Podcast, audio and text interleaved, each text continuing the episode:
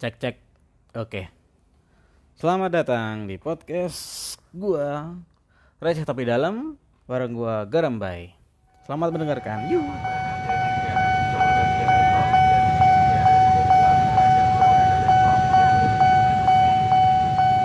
Halo teman-teman, sekarang berarti kalau nggak hari Senin pasti hari Kamis karena saatnya gue ngepost buat podcast gue.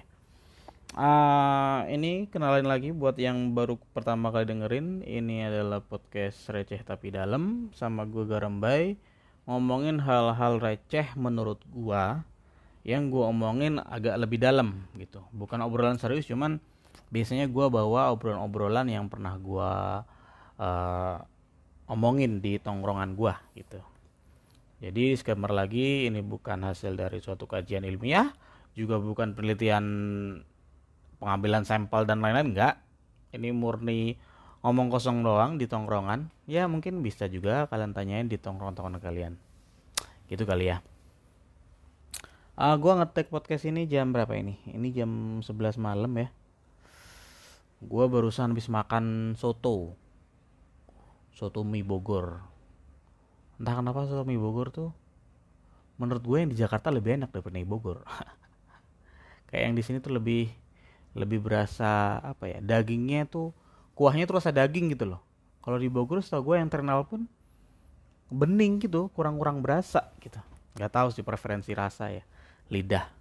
Nah, ngomongin masalah makanan ya. Mungkin gue ngomongin makanan gara-gara gue habis makan barusan aja. Gimana ya?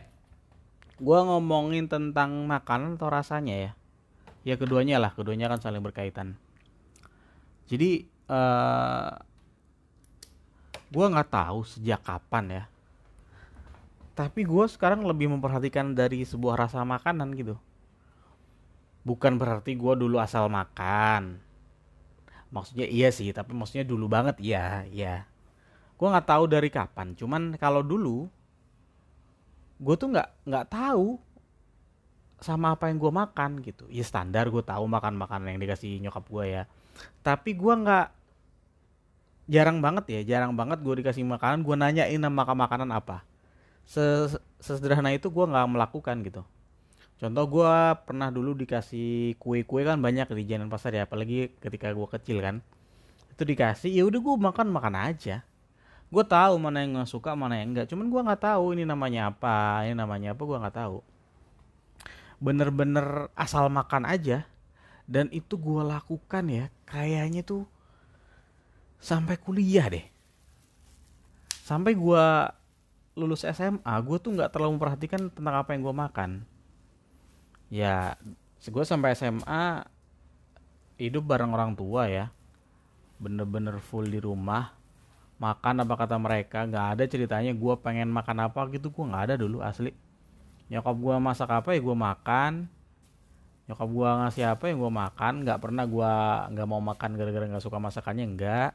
Juga gak pernah rebel tiba-tiba pengen makan martabak, pengen makan bakso juga enggak.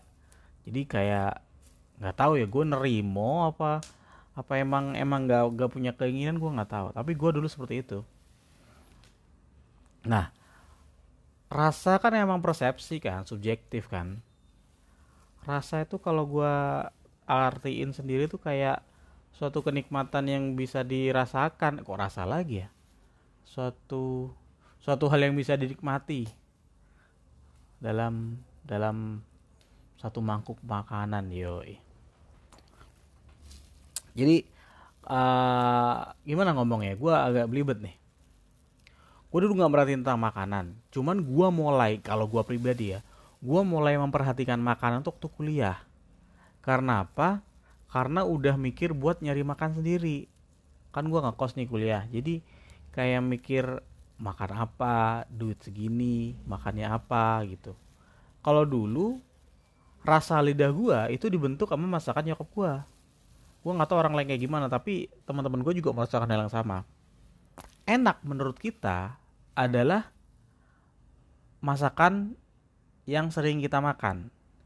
Ya di sini tentang masakan nyokap kita, nyokap gua, nyokap lu pada. Karena lu tiap hari makannya yang dia beliau masakin, ya itu yang enak buat lu. Masakan yang enak tuh kayak gitu, rasa enak tuh kayak gitu.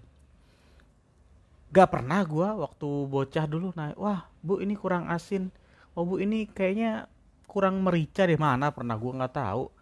Gue tahu itu adalah satu bentuk rasa yang jadi, nggak tahu muncul dari mana, apakah ada rempah-rempah, apakah ada bumbu-bumbu rahasia, gue nggak tahu. Bener-bener gue makan asal makan. Gue taunya cuman enak sama enak banget. Itu nyata kalau ada guyonan orang ya tentang ya dia mah taunya tentang enak sama gak enak, apa enak atau enak banget. Iya, gue taunya gitu dulu. Cuman itu semua berubah ketika gue kuliah.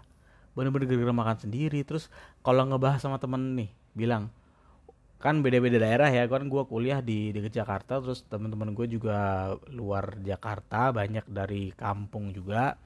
Itu pada nyebut, iya kalau kayak gini makan tempat gue namanya ini, gue ini. Dan gue nggak ngerti apapun. Gue tahu makanan itu, gue tahu rasanya, tapi gue nggak tahu namanya karena seenggak peduli itu tentang apa yang gue makan dulu kayak gitu. Nah sekarang lah gue kayak lebih jauh mengerti tentang rasa makanan gitu. Contohnya kalau menurut gue ya, kalau menurut gue orang-orang sekarang itu lebih banyak yang memperhatikan tentang rasa. Kalau teman-teman gue berpikir dan teman-teman gue rasakan, yang paling banyak itu gara-gara adanya YouTuber soal makanan. Yang mereka bilangnya, wah ini enak nih rasanya moist, ini enak nih rasanya masih apa kayak crunchy kayak, terus apa kayak agak salty, terus agak apa ya bahasa-bahasa anak YouTuber tentang makanan tuh. Nah, dari situ mereka mulai mengidentifikasi rasa kalau menurut gue. Anak-anak kecil sekarang mah sosokan. Kalau makan daging bilangnya, wah ini medium well songong. Nah makannya dia juga soto, itu mah well done asli lah. jadi yang mereka makan itu sekarang udah mulai mereka identifikasikan gara-gara YouTuber. Tapi gak semua orang kayak gitu. Kalau gue bukan gara-gara YouTuber ya. Ya itu yang gue cerita tadi. Gara-gara gue masuk kuliah. Nah gimana ya kan rasa, tentang rasa tuh subjektif ya. Enak di mulut gue sama enak di mulut lu beda. Karena emang kita tumbuh di lingkungan yang berbeda. Dengan jenis makanan yang beda. Dan masakan orang yang beda. Menurut gue, contoh nih ya. Sambal yang enak tuh ya sambal terasi. Karena apa? Karena nyokap gue tuh kalau masak ya sambal terasi. Sederhananya cuman cabai kecil, cabai merah gede, terasi, garam, gula, apa lagi? Tomat. Iya, udah itu. Udah enak itu dengan komposisi yang nyokap gue bikin ya, dan itu udah abis menurut gue, udah paling bagus lah, paling enak. Terus gue kenal lagi sambal-sambal di luar kayak sambal dabu-dabu lah, sambal bawang, sambal apa. Cuman tetap yang melekat di hati gue tuh emang sambal terasi nyokap gue gitu. Contoh lagi tentang bawang goreng. Bawang goreng ini, bawang merah goreng ya. Bawang goreng ini bener-bener kalau orang diklasifikasikan tuh kayak bubur diaduk sama bubur nggak diaduk. Jadi ada yang suka, ada yang nggak suka banget gitu. Ya itu gara-gara kayaknya kalau menurut gue sih dari keluarga juga ya. Ada yang ngajarin anaknya atau ngasih anaknya bawang goreng, ada yang enggak gitu. Ponakan gue aja umur 2, dia seneng banget gaduin bawang goreng. Sama halnya lagi kayak sayur. Ada anak yang bisa makan sayur. Itu umur gue bukan dia dilahirkan udah makan sayur. Emang dari kecil dia gak dikasih sayur dan tidak dibiasakan untuk makan sayur. Jadi preferensi ini dibangun dari perjalanan dari masa kecil. Jadi menurut gue rasa itu emang subjektif dan persepsi orang tuh beda-beda. Enak sama gak enaknya orang tuh beda gitu. Nah sebenarnya kalau ngomongin tentang rasa ya, kalau lu masih bingung gitu kan, lu sekarang lagi ngerasain atau enggak, coba lu pikir waktu lu makan yang lu lakuin apa sih? Banyak orang makan tuh dengan kegiatannya itu double-double karena merasa kalau makan cuman makan doang tuh gak asik. Contoh, kalau di kafe, kalau di tempat nongkrong, makan sambil ngobrol. Kalau di rumah biasanya makan sambil nonton TV. Atau ada makan sambil nonton YouTube kalau sekarang. Kalau buat gue yang paling bagus makan bareng lu sih. makan bareng orang yang kita suka itu the best, Pak. Asli, gak ada obat. Itu buat gue ya. Nah, makannya. Tapi kan dengan banyak hal yang gue sebutin tadi, orang makan itu kan gak fokus sama makanannya kan. Karena makanan ini cuman kegiatan masukin makanan ke dalam perut gitu. Gue nggak tahu, lu kalau tahu konsep mindfulness ya, mindfulness itu kayak kebalikan dari overthinking ya. Kalau overthinking ngemikirin hal-hal yang entah masa depan, entah masa lalu yang belibet banget kan. Nah kalau mindfulness itu memikirkan sepenuhnya tentang apa yang kita kerjakan sekarang. Contoh mindfulness itu meditasi. Meditasi kan fokus tentang sesuatu hal, entah itu pernafasan, entah itu apa, kayak gitu-gitu kan. Nah, kalau menurut gua, kalau maksud gua, pernah enggak lu mindfulness ketika makan? Ketika lu makan ya, ketika lu makan, lu ngerasain, oh ini asinnya dapat, ada rasa bawang putih yang ini, ada rasa merica yang menyeimbangkan, ada rasa terasi yang sedikit aneh, kayak makanan artificial tapi ini yang buat nikmat, gitu-gitu loh. Itu jarang sih orang melakukan itu. Gue pernah melakukan itu, dan kebanyakan orang mindfulness ketika makan itu ketika mereka masak sendiri. Percaya sama gue, ketika lu masak-masakan sendiri, lu mulai menganalisis tentang makanan yang masuk ke lidah lu. Yang ini kurang asin lah, yang ini kebanyakan garam lah, yang ini kurang nendang rasanya, yang akhirnya ini kurang penyedap rasa, yang kurang rasa kaldu dagingnya, gitu-gitu. Itu ketika lo masak sendiri. Ya kalau ibu-ibu mungkin mindfulness ketika masak ya, bukan waktu makan makanan dia, tapi waktu ngincip, waktu icip makanannya, itu biasanya mindfulness tuh kayak kurang apa. Nah itu kan dia konsentrasi dengan rasanya. Nah kalau lo pernah gak makan kayak gitu?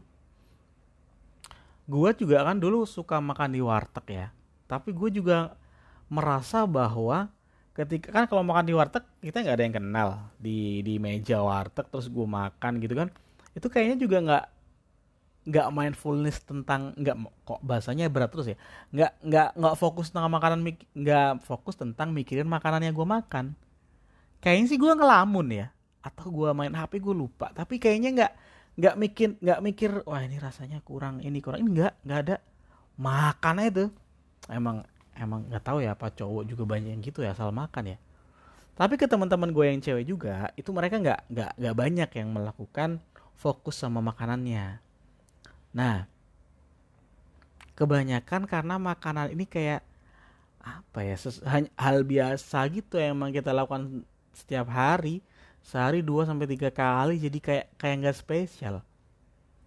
Makanya kadang gue heran ketika orang bilang, wah di sono makannya enak nih, di sono terkenal enak nih. Ini bener-bener gara-gara masakannya enak, makanannya enak, atau ini bawaan dari sugesti orang. Karena mungkin makanan A, B sama C kurang lebih makanannya sama, cuman B ini terkenal enak gitu. Meskipun sebenarnya sama, cuman kita percaya bahwa B itu lebih enak, akhirnya kita datang ke B. Sama halnya kalau di tempat gua ya, di kota gua ya, berasal itu ada cilok. Cilok enak banget. Dulu dibilang cilok paling enak sedunia, harusnya begitu. Gue berpendapat bahwa cilok enak ya itu. Gue makan cilok di kota lain juga gak ada yang seenak itu. Sampai suatu saat ketika udah gue pergi merantau agak lama dan udah bertahun-tahun gak makan cilok itu, gue balik lagi ke kota asal gue dan gue makan cilok itu. Yang gue rasakan kok gak sespesial itu ya. Ya enak sih, tapi enak biasa. Jadi ketika gue udah pergi ke tempat lain dengan sugesti adalah cilok yang paling enak, adalah cilok yang di tempat gue berekspektasi bahwa cilok itu enak banget dan gue merasa cilok-cilok yang lain itu biasa aja. Tapi ketika gue balik lagi, yang gue makan gak seenak itu sih. Ya cilok enak, cuman gak seenak itu. Jadi enak gak enaknya tuh kita bentuk di ekspektasi pikiran kita. Nah, sekarang gue pengen tahu nih, kalau ada makanan-makanan yang emang lu bilang enak banget, emang seenak itu atau gara-gara orang terkenal bilang begitu, atau orang banyak bilang gitu, atau gara-gara orang yang lu suka bilang itu enak. Itu asli ngaruh banget. nggak sedikit temen gue bilang, kan gue pernah nanya kan di tongkrongan, ada nggak makanan yang lu rasa tuh enak banget dan lu pengen kesana lagi gitu. Beberapa bilang ada gitu. Suatu saat akhirnya kita nongkrong di sana gitu, maksudnya makan di sana. Terus dia bilang pasti enak sih, tapi kok nggak seenak dulu ya, satu itu, atau dua, ternyata nggak seenak itu sih gitu. Karena apa? Bukan tentang makanannya, lagi-lagi bukan tentang makanannya. Karena dia kesananya bareng siapa? Karena yang bilang makanan tuh enak tuh siapa? Jadi subjektif banget, nggak tentang rasanya doang gitu. Sayang banget sih kalau menurut gue ya, makanan, rasa makanannya itu ketutup sama hal yang lain ya. Ya nggak masalah sih sebenarnya, kan tiap orang beda-beda ya. Nah maka dari itu kayaknya tentang makanan itu definisinya luas banget, dan tentang rasa itu emang subjektif. Nggak bisa lo suka warung ini dan teman lain lo suka warung itu gitu. Ya banyak sih namanya preferensi rasa ya. Masalah pedes saya beda kan, orang Indonesia kan suka pedes kan, dan level pedesnya kan beda-beda. Ada yang pedesnya gila-gilaan dibilang enak, ada yang nggak suka pedes. Itu karena preferensi. Tapi menurut gue emang rasa itu dibangun dari emang kita dari kecil bagaimana kita dikenalkan sama rasa makanan. Gue pernah beberapa kali emang nyobain untuk fokus sama makanan gue. Tentang rasanya, tentang... Gue juga heran sih, penasaran sama kalian sih. Penasaran sama orang-orang di dunia ini, penasaran sama lu juga, bahwa kalau lu makan, itu yang lu pikirin apa sih? Pernah kan lu makan dengan gak ngapa-ngapain? Gak sambil nonton, gak sambil main HP, cuman di depan lu cuman piring, lu megang sendok, udah tinggal makan aja. Lu mikirin apa sih? Apa lu mikirin, habis ini gua masuk di sendok gua nih nasi, sosis sama sayur, makan bareng-bareng. Habis itu suapan berikutnya gua pakai sosisnya doang. Suapan berikutnya kayaknya gua cukup sama tempe. Gitu-gitu, atau lu potong terus gua lurusain, sosisnya enak banget, kerasa banget ini rasa sapinya gitu. Wah, telur enak protein banget sih, enak banget telur nih. Terus lu makan tahu, aduh tahunya kurang lagi. Gimana? Lo kalau makan apa yang lo pikirin? Apakah begitu? Apakah emang selama ini gak pernah mikirin tentang makanannya itu? Gue kalau ditanya, apa makanan yang paling gue suka dan gue pasti balik lagi ke makanan itu, gue bingung. Gue gak tahu jawabnya gimana. Ya bukan yang enak banget yang harus gue balik lagi ke sana, tapi gue tahu beberapa makanan enak. Ya gue taunya juga dari setelah kuliah. Ketika teman gue bilang, rasanya agak enak nih, yang sono enak, kayak gue cuma merasakan gitu. Meskipun pada akhirnya gue cuma bilang tuh enak atau biasa aja, nggak sampai wah enak nih, umami di mulut, nggak sampai kayak gitu. Oh iya, mungkin ya, gue tiba-tiba keingetan lagi, mungkin gara-gara kayak acara-acara MasterChef, ya juga YouTube gitu, itu juga mempengaruhi tentang kita memperhatikan tentang rasa. Kalau lu nonton YouTube, kan orang heran ya, kenapa sih ada YouTuber makanan? Kenapa sih ada orang yang nonton YouTuber makanan? Kan kita nggak ngerasain makanannya lah. Yang lu nggak tahu, ketika kita nonton kayak di TV ya, acara-acara makanan, kita tuh kayak berekspektasi dari sesuatu yang mereka makan. Kalau mereka jelasin tuh rasanya kayak gini. Kalau dulu kan dimulai sama Bondan Winarno ya, apa sih yang Maknyus yang gitu tuh? Gue lupa nama acaranya. Tapi kan dibentuk awalnya di situ. Mungkin dia dulu satu-satunya. Kalau sekarang lo tahu YouTuber makanan banyak banget. Mereka jelasin tentang makanan-makanannya. Nggak cuma tentang promo atau iklan ya. Emang mereka mendefinisikan rasanya. Dan dari situ pola-pola tentang rasa itu kebentuk. Berapa kali ada orang nonton di TV atau di YouTube bilang enak, tapi ketika didatengin biasa aja. Karena apa? Ekspektasi mereka ketinggian cuy. Ketinggian kalau menurut gue. Paling enak kalau masalah makanan lu gak berekspektasi apapun. Lu tinggal makan dan nikmatin. Gue gak tahu sih udah kapan terakhir gue bisa nikmatin makanan gue seenak itu. Semaksimal itu. Tapi gue pernah. Kalau gue pernah lakuin. Kalau lu pernah gak? Gitu aja sih. Kalau lu belum pernah lu coba. Makan itu fokus ya sama makanannya. Fokus sama sepiring makanan yang lu makan. gua pribadi yang orangnya suka nongkrong ya, emang berkali-kali masalah makanan nongkrong, makanan cuman temen nongkrong, sambilan nongkrong aja biar nggak lapar gitu doang, bukan karena rasanya enak. Ini nggak cuma tentang makanan ya, mungkin rasa ya, rasa sesuatu yang kita konsumsi.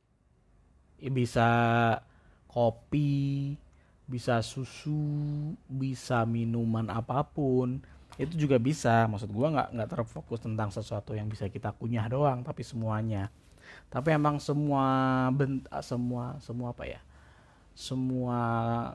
kondimen itu saling mendukung, entah tekstur, suhu, rasa, untuk membentuk suatu rasa. Kalau temen gue emang yang suka masak biasanya suka mendefinisikan rasa. Kalau menurut gue emang semua perlu dimulai sih. Kalau lo emang gak pernah mulai tentang mengerti atau menghargai suatu rasa, kayaknya lo gak akan tahu deh. Tapi kalau biasanya cewek-cewek yang suka masak tuh ketika makan nih ngobrol kan, ketika ngobrol tiba-tiba enak nih makanan nih gitu. Karena emang mereka udah kebiasa buat mendefinisikan rasa gitu. Ya maksud gue gini sih, buat kalian yang belum pernah ngerti, belum pernah memahami tentang rasa lebih dalam gitu kan, cobalah, dicoba satu sekalian kapan gitu, atau mulai dibiasakan. Karena sayang banget kalau makanan yang kita masukin ke perut ini cuman masalah kenyang atau nggak kenyang, cuman masalah biar nggak lapar, tuh sayang banget. Karena rasa itu enak-enak asli. Abang-abang yang jual bakso di pinggir jalan sama sekelas bakso bujangan, sekelas bakso bakso lapangan tembak gitu-gitu, bedanya tuh di mana? Lu coba tahu nggak sih? Jangan cuman beda tahu sama gara-gara harganya gitu. Maksud gue kalau kita beli sesuatu itu kan tergantung apa yang dijual ya. Apa sih Bay? Gini-gini. Kalau beli cuman gara-gara kalau kita bilang enak cuma gara-gara harganya mahal, sayang banget. Karena rasa nggak tentang harga doang. Gue bisa bilang, gue lebih suka mie ayam pinggir jalan di kota gue daripada di mall-mall Jakarta. Mall-mall Jakarta manapun. Gue nggak nyoba mie semua sih. Cuman untuk mie yang gue suka adalah mie yang ada di asal kota gue. Enak banget asli. Gue nggak ada obat untuk mie-nya. Dan gimana ya? Orang mulai ngerti rasa beda-beda. Ada gue punya saudara sampai sekarang dia nggak ngerti tentang rasa. Maksud gue kan gue pernah bilang waktu nongkrong itu, gue bilang makan apa ya, gue sayur kangkung. Gue inget gue beli sayur kangkung tempat nongkrong, aneh nggak tuh? Karena apa? Karena gue suka banget kangkung di situ. Itu bawangnya melimpah sama ada kasih terasi dikit, itu enak banget gitu. Ketika gue bilang gitu, saudara gue tuh nggak ngerti, apaan sih mas gitu katanya. Lah padahal enak banget kan. Kenapa dia nggak ngerti? Emang nggak dibiasakan tentang masalah makanan atau rasa di rumahnya. Yang gue tahu dia dari keluarga kaya ya, makanannya sih enak-enak. Jadi setahu dia makanan itu makanan yang mahal, selalu seperti itu. Jadi kayak kalau makanan di tempat yang harganya tidak terlalu tinggi itu udah menurunkan ekspektasi dia, kayak ya udah sih namanya juga makan segini gitu. Banyak gitu. Gue jadi ngerti bahwa ya balik lagi ke anugerah ya. Lidah kita tuh anugerah. Kalau lu gak manfaatkan, maksud gue kalau lu cuman menuin kenyang, lidahnya kan cuman dilewatin doang, gak buat nikmatin. Coba lu nikmatin tuh tiap makanan lewat lidah lu, enak banget asli. Kalau orang yang gak tahu tentang rasa, bodo amat tuh stick. Bodo amat steak ya, ngomongnya steak ya. Bodo amat tuh steak sapi atau wagyu yang mahal, ataupun daging sapi kurban yang dimasak sama ibu-ibu di masjid, rasanya bakal sama pak. Gak usah lu makan yang sesuatu yang terlalu mahal kalau buat lu lidahnya tuh gimana? Maksudnya gini loh, kalau lu emang ngerasanya sama aja, gak usah terlalu ngejar sesuatu yang mahal. Orang rasanya sama aja kan, iya kan? Tapi kalau emang dengan harga yang berbeda, rasanya berbeda, itu worth it. Dan itu rasain sendiri itu. Jangan karena orang lain, karena yang konsumsi kan lu. Iya kan?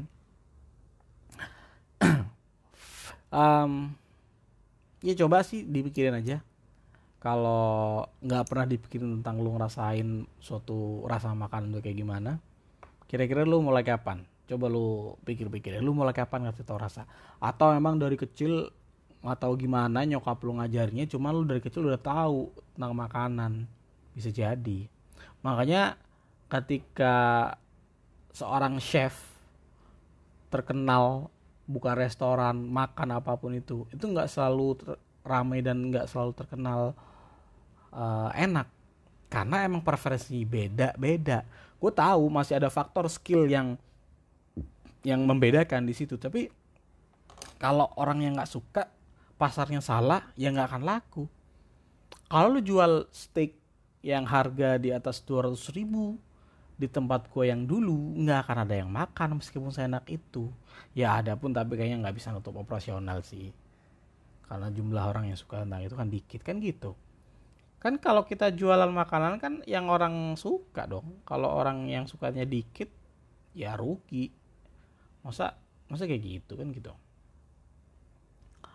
Mungkin lo bisa mulai ngerti rasa makanan gara-gara YouTube, bisa jadi. Mungkin lo gara-gara sama kayak gua, karena sedikit-sedikit mulai mikir tentang makanan, nyari makanan.